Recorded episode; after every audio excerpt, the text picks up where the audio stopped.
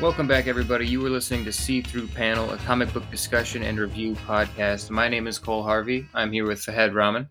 Hello. Today, we're going to be doing something a little different. So we recorded two episodes in the last few weeks, both of which have been eaten by gremlins. So this will be the first of our uh, makeup recordings here. This is um, Beautiful Darkness by Fabian Velman and Carrascoet on art. Uh, we've recorded this probably a forty minute recording, nice long discussion. Um, and it's been a few weeks since then. So apologies if uh, we have trouble remembering anything or if we miss some stuff, because we already did this once. Yes. Um, and I'll give kind of a brief um, explanation of what Beautiful Darkness is. So Beautiful Darkness is a graphic novel. It's the story that about uh, people the size of fruit flies that are expelled from their home and thrust into the outside world.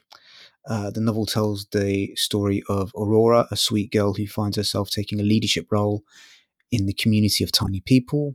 Uh, the story starts out with a whimsical tone, but rapidly devolves into a morbid narrative. Much of the plot revolves around Aurora. Small sm- uh, segments of the story focus on size characters who serve to en- emphasize the contrast between the daunting situation at hand and the playful way that the characters interact. Okay, so I think that's um that's the kind of description from Wikipedia, which I think's pretty accurate as to um what the story is really. So um, do you want to? This was um one of your choices. So do you want to explain again um how you came across the novel and why you've kind of chosen it to uh to be discussed? Yes. So this was about a couple of years ago. I found this book when I was looking through. Uh, really good European comics. I believe it's French. I'm not sure. Any of the Franco-Belgian comics, I was looking through those, and I saw this was pretty acclaimed, um, not known or talked about a lot in the States. But um, yeah, I, I picked it up. I've read it probably three or four times now. Uh, I just loved it, so I thought maybe we could uh, record, and then luckily if I had enjoyed it as well. Yeah, it was. Uh, so I, I'd actually read this Uh, a few years ago, so it was nice mm-hmm. to get reacquainted with the story. And I kind of I've read it long enough ago to, to where I'd actually forgotten a lot of what had happened in, in the plot. So it was kind of it was actually nice rediscovering, uh, you know, the artwork and the characters, and you know, just the story itself as well. Really, yeah. So this isn't either of our first time reading it, but it's kind of new. Um, in terms of how long it's been since we read it. So I, uh, it felt like a first read for me because it had been, yeah, about a year and a half, two years since I'd read it. I guess I'll break into the plot. Initially going to do kind of a quick plot rundown. We are introduced to Aurora, our main character. As Fahad said, these small, I guess, fruit fly sized people um, who are quickly ejected from their home that we discover is um, a little girl, a uh, normal sized girl, and they're all kind of coming out of her ears and her mouth, and she is um, dead on the ground, and they are they escape into the wilderness. The full size wilderness turns kind of into a survival, more about human nature kind of. I, I, I'm not sure. It, it seems to me it's about the horrors people can do when they're forced to live in a circumstance like this. Yeah, I think so. I think I, th- I think. When we was discussing it last time, I think the, the phrase we came across, it was kind of Lord of the Flies by way of Studio Ghibli, I think yeah. is kind of, there is a lot of whimsy and um, it's, you know, it's kind of, I don't know if you've seen the old Moomin cartoons, but it's kind of, it's got that sort of like, you know, whimsical way that a lot of the characters uh, interact with each other, you know, contrasted with some absolutely Uh, brutal actions as well. It's kind of it's very much about these group of uh, people trying to survive and some of the terrible decisions that they make in order to do so. Yeah, the it is horrifying in that way. I wouldn't call it a horror book, but it's it's horrifying in some of the things that you see or some of the things that you read. Very unsettling as on the whole, um, but it's also very beautiful to look at because. Um, Carrascoet, who is a partnership, I believe it's two people. The art in this book is incredible. It is watercolor most of the time with very bright, vivid colors, and um, the the small people are drawn in this cartoony style that really it clashes, but but blends in the same time, just kind of working perfectly with this very, I would say, pretty realistic uh, watercolor style for the backgrounds and everything. Yes, I think we uh, kind of discussed uh, the you know the the actual background and the kind of the forest and the trees and the, the buildings are illustrated in a very kind of realistic style, uh, whereas the characters themselves, kind of Aurora and Prince Hector, are that they look like cartoon characters that wouldn't be out of place in um, a Cartoon Network or a, a Nickelodeon show. Yeah, and that kind of that that visually matches up with the tone and the themes of this, I think, because that's kind of how the story progresses as well. As it starts out very innocent, and then before long, you're seeing things that are pretty brutal, pretty horrible, and the kind of the tone of it changes. The um, one of my favorite parts about the art is uh, the animals when they come into view. If this was a cartoony looking animal, it wouldn't have the same effect. But these are very hyper realistic, very large compared to our characters, animals that seem like a real danger anytime they're on the page. And that's for me when I really notice the difference in style is when you have like a squirrel, but it looks terrifying because it's next to a Uh, a girl the size of a fly.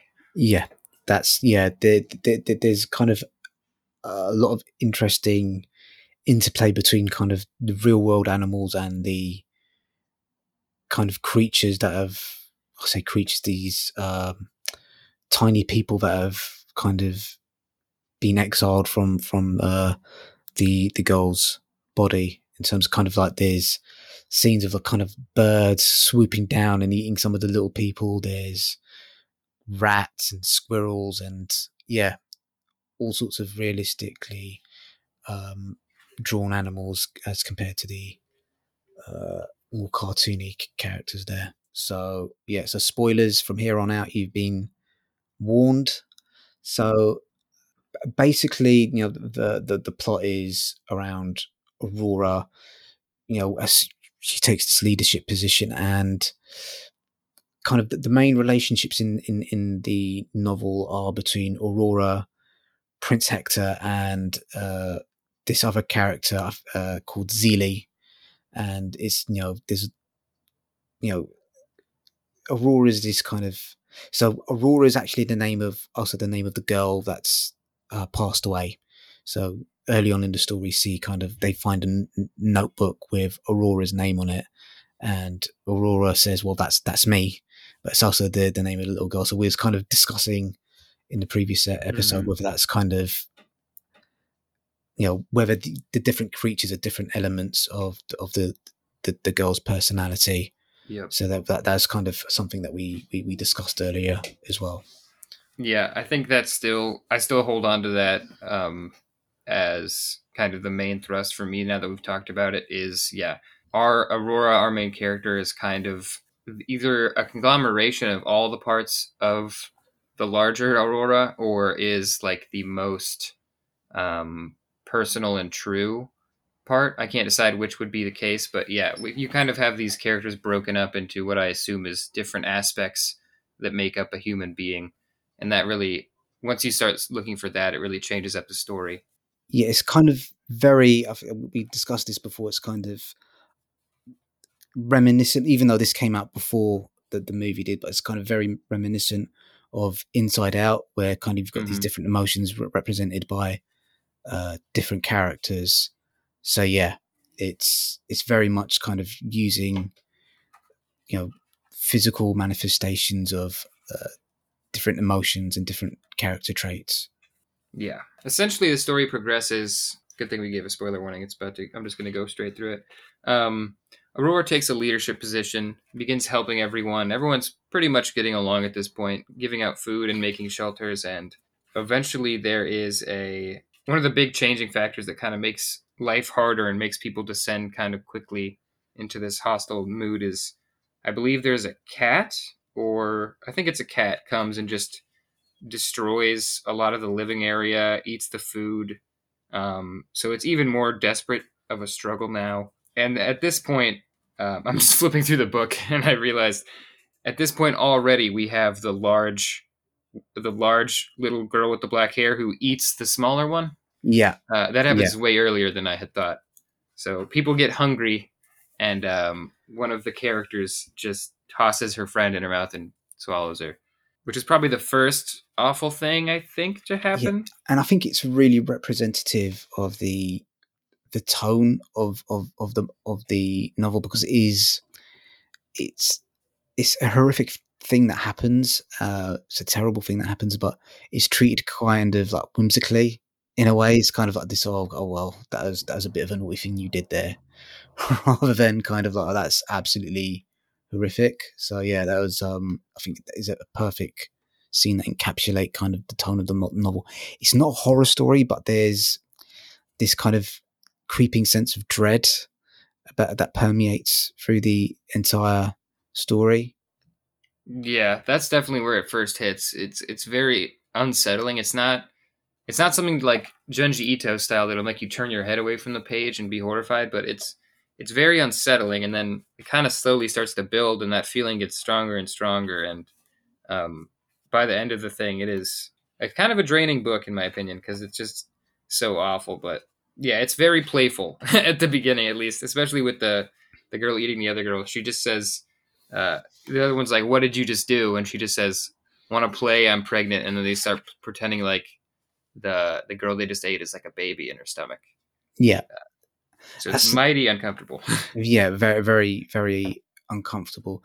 The dialogue in, in the book is really tight, I, I felt, kind of, you know, for a, a translated work, I think the translator did a s- superb job of kind of keeping the the tone right, because I can I can imagine, you know, when, that the French have got a particular sense of humor and a particular way of uh, looking at things. So I'm, I'm just thinking, you know, in the how this would have read in the, the native uh, French.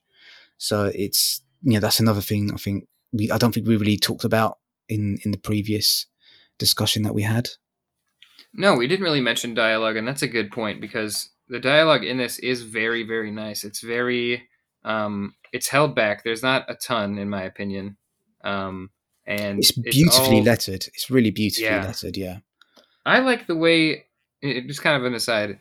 Uh, a lot of European comics in general have, um, like the rectangular speech bubbles, and everything looks a little bit more, a little bit less computer generated than, you know, if you're picking up like a D C comic and it's all looks the same. And, um, the lettering is very nice, and the dialogue um is it's it's short, it's snappy, and it kind of, there's enough of it where you get everything, but just not too much, in terms of like, if you want to be unsettled by something, you don't want it to be like reading two paragraphs about how horrible it was in the dialogue. Yeah, the the, the visuals do most of the heavy lifting. Exactly. Um it's, it's interesting kind of what you mentioned about the um square speech bubbles and stuff like that. Kind of lettering, I think, is a very underrated, you know, art. I think I think it's a something that it's almost as an artifact, uh, afterthought. Sometimes I, I feel uh, oh, there's yeah. a really great uh, YouTube channel um, called Strip Panel Naked, um, and he, you know, it's run by a guy that's a letterer by trade. He he actually lettered. Uh, that horror comic that we did a few episodes back. Black Stars Above? Yeah, or Black Stars Above, yeah. yeah. So he, he runs a really excellent YouTube channel that kind of looks at lettering and how panels are composed and how that kind of affects the flow of of the story. And he's he very much talks about how uh, people think they can just go into like Photoshop and, you know, just place down, you know, a dialogue box without kind of thinking about, you know, actually you need to think about placement, shape, how much um kerning and stuff like that you put between letters and space between lines, and, you know, making sure that you're not um overshadowing the text, um uh, overshadowing the images as well. And I think this book does that very, very well. It kind of, there's a lot of kind of, it gives, you know, the lettering that is there gives gives enough space for the uh, images to kind of breathe, really. Yeah, definitely. Especially with art like this, with the very lush backgrounds and everything. Um, any any mistake on the lettering would cover up something, in terms of there's always something on the page to be looking at, and you want to be kind of spare with the space you use in the lettering, and I think they do that super well. Um, not to mention just that the dialogue makes it pretty short. Yeah, and I think the other thing is that the characters' faces are all super expressive, so yeah. you don't really need that that much text to kind of get an idea of what they're thinking or feeling or trying to hide from each other. Yeah, that's the good thing about the cartoony style on the characters, is that you can do these kind of over-the-top expressions, whereas if everything was drawn in this hyper-realistic style, the background is, um, they'd be a little more held back, I think. So with the cartoony characters, it really makes it easy to tell what they're thinking. Yeah, so th- I think we should kind of run through quickly the, the main cast. So we've got Aurora, uh, we've got Plim. So I'm just reading off the... the, the the Wikipedia page for this, and I think it's they've got quite apt descriptions of the characters. So Aurora's the protagonist, Plim is Aurora's cold-hearted friend, Hector is yeah. uh, Aurora, the, the object of Aurora's affection, Zélie is the manipulative main antagonist, uh, Jane is a mysterious woman who, li- who lives in the forest, Timothy is Aurora's one-eyed friend, Rat is Rat, and um, uh, They, they say the man in the stories, they, they describe him as a giant. Uh, so okay. I think that's quite an interesting choice of words there. It's not, it's not a, a way that I'd thought about the story before. Kind of like, yeah, the, the, the you know these tiny characters are living in a land of giants. So that's, that's kind of gives it a fairy tale. Kind of yes. Vibe. Yeah. That's yeah. interesting. I guess. I guess. Yeah. That kind of changes how I'm reading the ending. But yeah. I think that is most of the main characters. The rest of them are, there's a lot of, I think maybe they're not unnamed, but relatively unnamed side characters that you see yeah. get horrific things to, done to them, but that's most of the main cast. Yeah. So I think we kind of talked about uh, a bit about before kind of how much, well, how despicable some of these characters are. So I was like, Prince Hector, I just think is utterly awful. Um, he's just this foppish, uh, you know, ineffectual. You know, he's supposed to be prince. He's supposed to be kind of taking care of his people and leading and stuff like that. But he's just, he's very, he's more concerned about you know, how you know, how comfortable he is and how um, good he's supposed to be looking. And um, the, the manipulative Zélie, who's just awful, gaslighting, um, mean girl. Uh, type character uh, as well. So, and through the course of the story, kind of uh, Zélie manages to, through manipulation and kind of negging and belittling and bullying and cajoling uh, the other characters, manages to gain control of the community. Yeah, I mean, yeah, Zélie is pretty much the most awful character in this. I wanted to go back to Hector because he said ineffectual, which I think is probably the best word to describe Hector. He's the kind of guy that um, will just be lazing around and say he's going to go do something super helpful for the group and then come back three minutes later and just kind of, you know, say it couldn't be done or say he tried his best. He just, he'll say he'll do something and then he'll, he'll give it one percent of his effort and then he'll stop. And that's essentially what he does for the entire book. And it is annoying. It's very, very annoying until uh, Zélie asks, what does Zélie ask him to do that kind of gets him killed in the end? He has to try and rescue.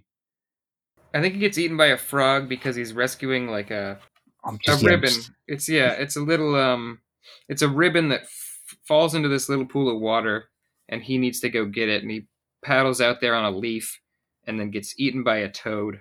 And that's the end of Hector. Yeah. And that's the end of Hector. There are some, I'm just yeah, I'm just going through the, the, the book again now, and there's, you know, scenes of them eating eating a rat. There's scenes of, uh, I think for me the most uh, horrific, horrifying scene in there is when they uh, bury Timothy alive.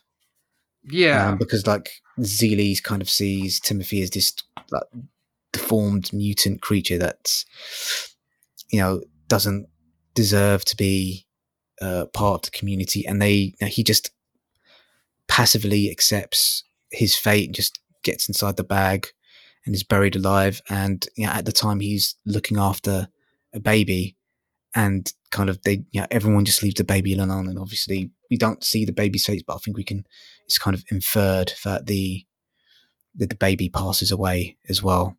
Yeah. Left alone by itself. Yeah. That is definitely the worst uh, part of the book in terms of kind of a subtler horror. It's yeah. The being buried alive thing isn't as bad as the fact that Timothy just kind of lays down and takes it and doesn't say a word. Yeah, so um, very, yeah, it's very, I don't know, kind of, it's a, it's a fascinating decision for uh, the writers to take there.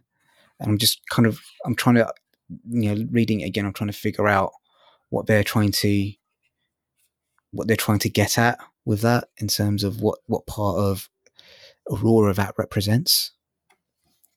I don't know. I think it's the, I, I always saw Timothy as, um, when they are exposed for, for, I guess being disfigured, they have one eye. Um, uh, I think they kind of think all of the bad things that they say, I think Timothy thinks that about themselves. So when they offer this like escape route, essentially, I think Timothy just takes it, which made it even more depressing for me, but that's how I kind of looked at it.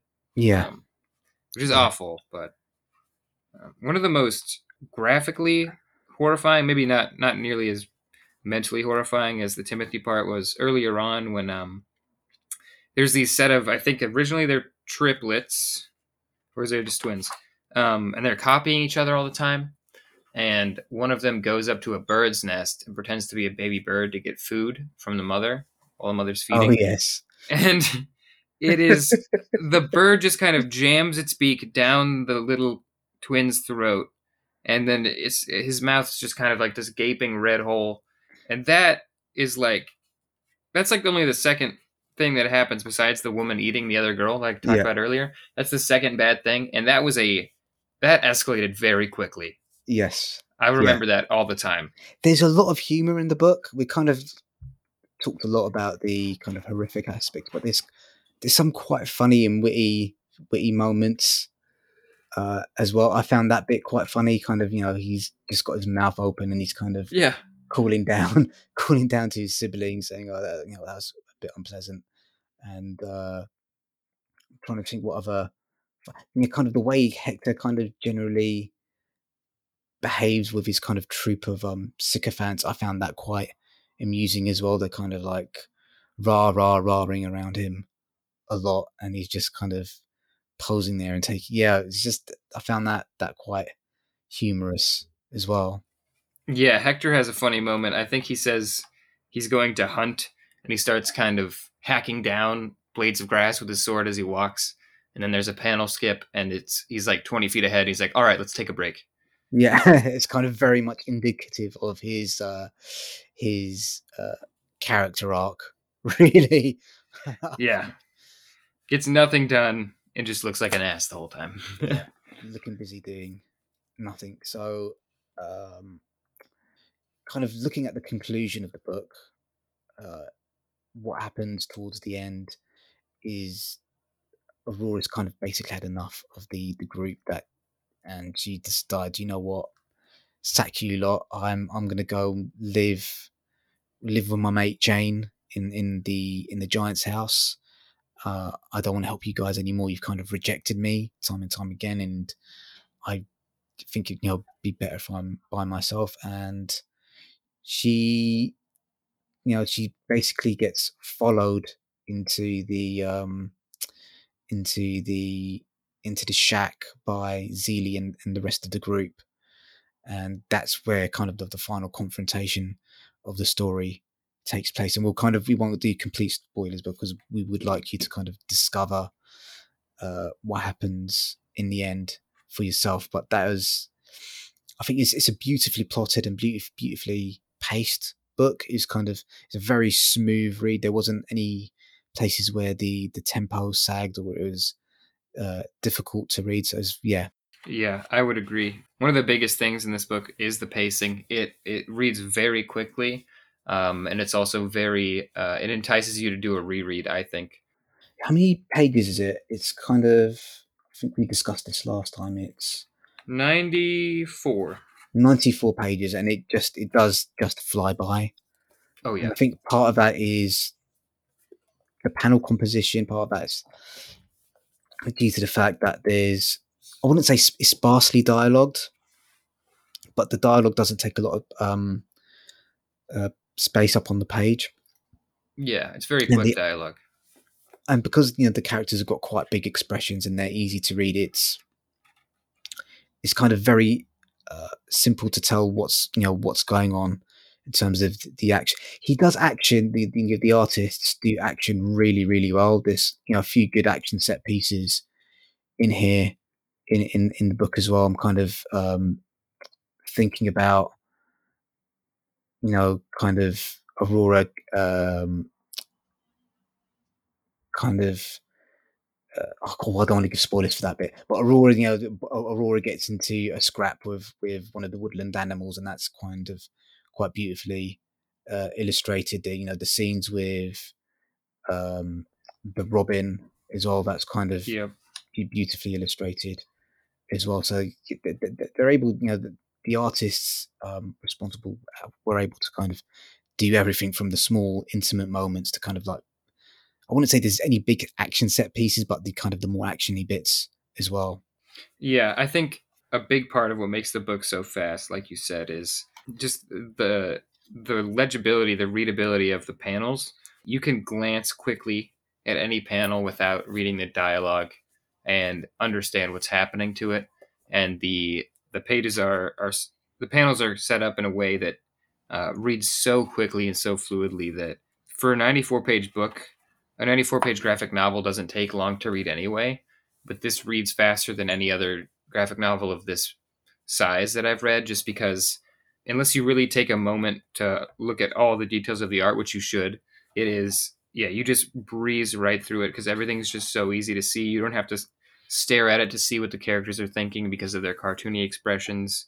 Um, there's nothing hidden. Everything is kind of out in the open, and that really brings the pace of the book up to another level that I feel like all of this kind of promotes a reread in my mind because you can read it so quickly, but there's so much more to it. Yeah, there's a, kind of a lot of depth. There's, you know, I'm just looking at the panels now, and there's one section... I think it starts on the copy that I've got, uh, forty-eight, um, where Aurora, big Aurora, giant Aurora, is sleeping on the floor, and she kind of wakes up, and then it's, I think it's the, is that cannibal baby that's kind of like screaming and waking up, so it kind of makes you think, well, is that another aspect of Aurora inside there as well? So yeah, so it's kind of like re-noticing things that are going on in the book as well. That is very yeah. nice. I hadn't noticed that. Yeah, so it's it's definitely one that kind of uh, rewards rereading uh, uh, time and time again. It's it's I, I think that for me, this is, you know, when people talk, you know, when we was talking last time about kind of the list of like the great great graphic novels. I, I don't see many of those lists kind of mentioning this one, and I really do think it deserves to be be, be on those lists. It's a really remarkable achievement. I mean, truly, the kind of the, the, the marrying of the art with this really difficult to manage tone. I mean, I can't yeah. remember. There's not many other kind of stories where it's got this tone, and it kind of like walks this knife edge between whimsy and uh, terror and character development. It's just, yeah, it's just fantastic. Yeah, I would agree. Yeah, I think something like this is kind of the perfect package, and there's not, I'm just scanning my bookshelves here. There's really nothing to compare it to.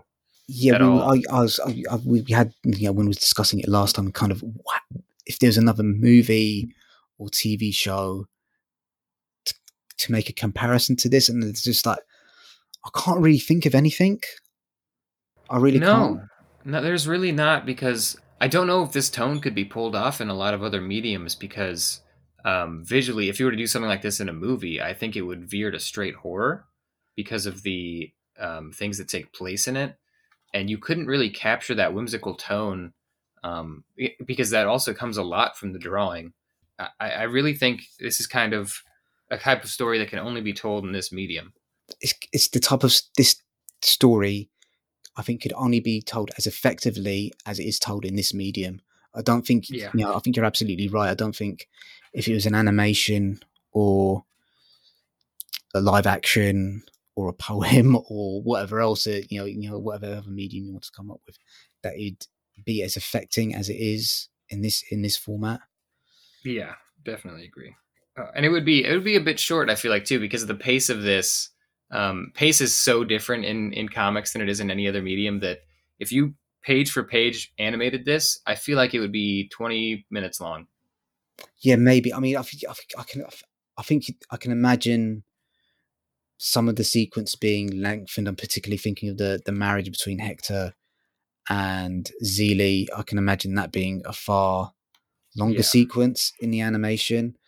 Um, and maybe some of the stuff about, we haven't talked about the man in the woods either, kind of, um, it's, it's never said that the girl's been murdered, but I think we, when we, we was discussing it before, we both assumed that the girl had been murdered, and it kind of, we both assumed that the man um, in the woods was responsible. But, you know, I, I, like I said last time, the creators said, well, there's nowhere in the text that says that's that's what's happened. There's nowhere in the text that says that she's been murdered, and then there's kind of no marks on the body. Yeah, completely unharmed looking. And yeah, I mean, it's open to interpretation. That's probably the easiest. That's what I jumped to when I first read it. But um, it's really, yeah, it's open. And the man in the woods is kind of the mystery element. Yes, kind of just one of those things when you see kind of like dead girl, man in the woods, you, your mind automatically makes assumptions. Yeah. Which is um, uh, perhaps why the kind of the, the presumption of innocence exists in the legal systems. So, yeah. I mean, I don't have a ton more to say. I think yeah. it is sublime. It is uh, one of my favorite graphic novels that I own in terms of uh, you could hand this to anyone and they could read it within an hour and be... Yeah, perhaps not younger readers. Um, no, no. no, no, definitely not younger readers. Uh, but yeah, you could pretty much hand it to anyone over kind of like, what would you, who would you say kind of the youngest person you'd recommend this to? So I'd, I'd say maybe fourteen. Yeah. It's not yeah. too horrific. It's not like, there's it's not, not a bunch gory. of gore. Yeah. yeah. It's not gory. Yeah. And there's no like sexual violence or anything too over the top. Um, and there's no swearing either. No, so, yeah. Which is actually an interesting point, but yeah, I, I would say like, teenager, um but I think it is an adult book in terms of the the themes and the tone of it. Um you made me laugh when you were saying not for younger readers, because I looked at the front cover and I was like, that that could be a kid's book, and then I flipped it around and it's the girl's legs with a bunch of flies all over them, and that's how you know. It's yeah yeah yeah exactly yeah um yes this is yeah again I, I kind of just echoing what you're saying. Very, very highly recommended. I, I don't want to say it's um, it's got a Wikipedia page, so obviously people have read it and has been noticed. But I think a lot, you know, I think it deserves a much wider readership than perhaps it has. Yeah, I think over here in the States, it should be in the conversations of when you're talking about um, just graphic novels. Yeah. I think, I mean, it does say on the Wikipedia page it was nom- it did receive an Eisner Award nomination in two thousand fifteen. A nomination? But, yeah, so it's... What beat it? I have no idea. I can't imagine what beat this, especially... At least the Eisners recognized it. That's very good. Yeah. Because sometimes they'll miss European comics and things that aren't as close to home. Okay, so it was a uh, Best U S Edition of International Material. So that's a bit of a weird... category. Um that's a very odd category.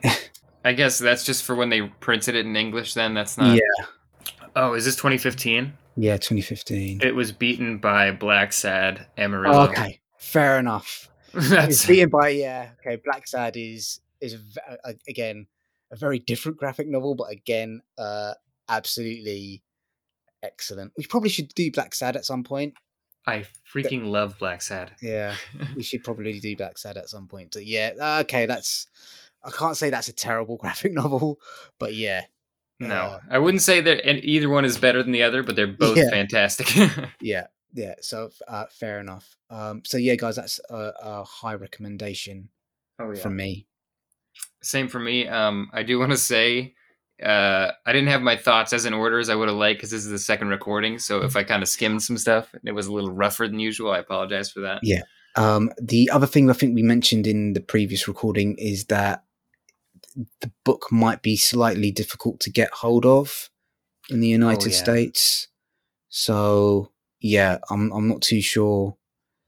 I think that obviously digital version is going to be easy to get hold of, but I think um, on Amazon, I think there's only a few copies left. So, yeah, something to keep in mind. I had forgotten about that. That is unfortunate. Hopefully yeah. it'll get a reprint or something, but yeah. Yeah, please um, reprint it. It's great, great graphic novel. I think our next one is going to be um, Nottingham and Side Quest. Yes, Nottingham and Side Quest, yeah. So we'll, we'll be uh, uh, reviewing that in the next episode. Yeah. All right. See you then, guys. Thanks for listening. Thanks. Thanks, guys.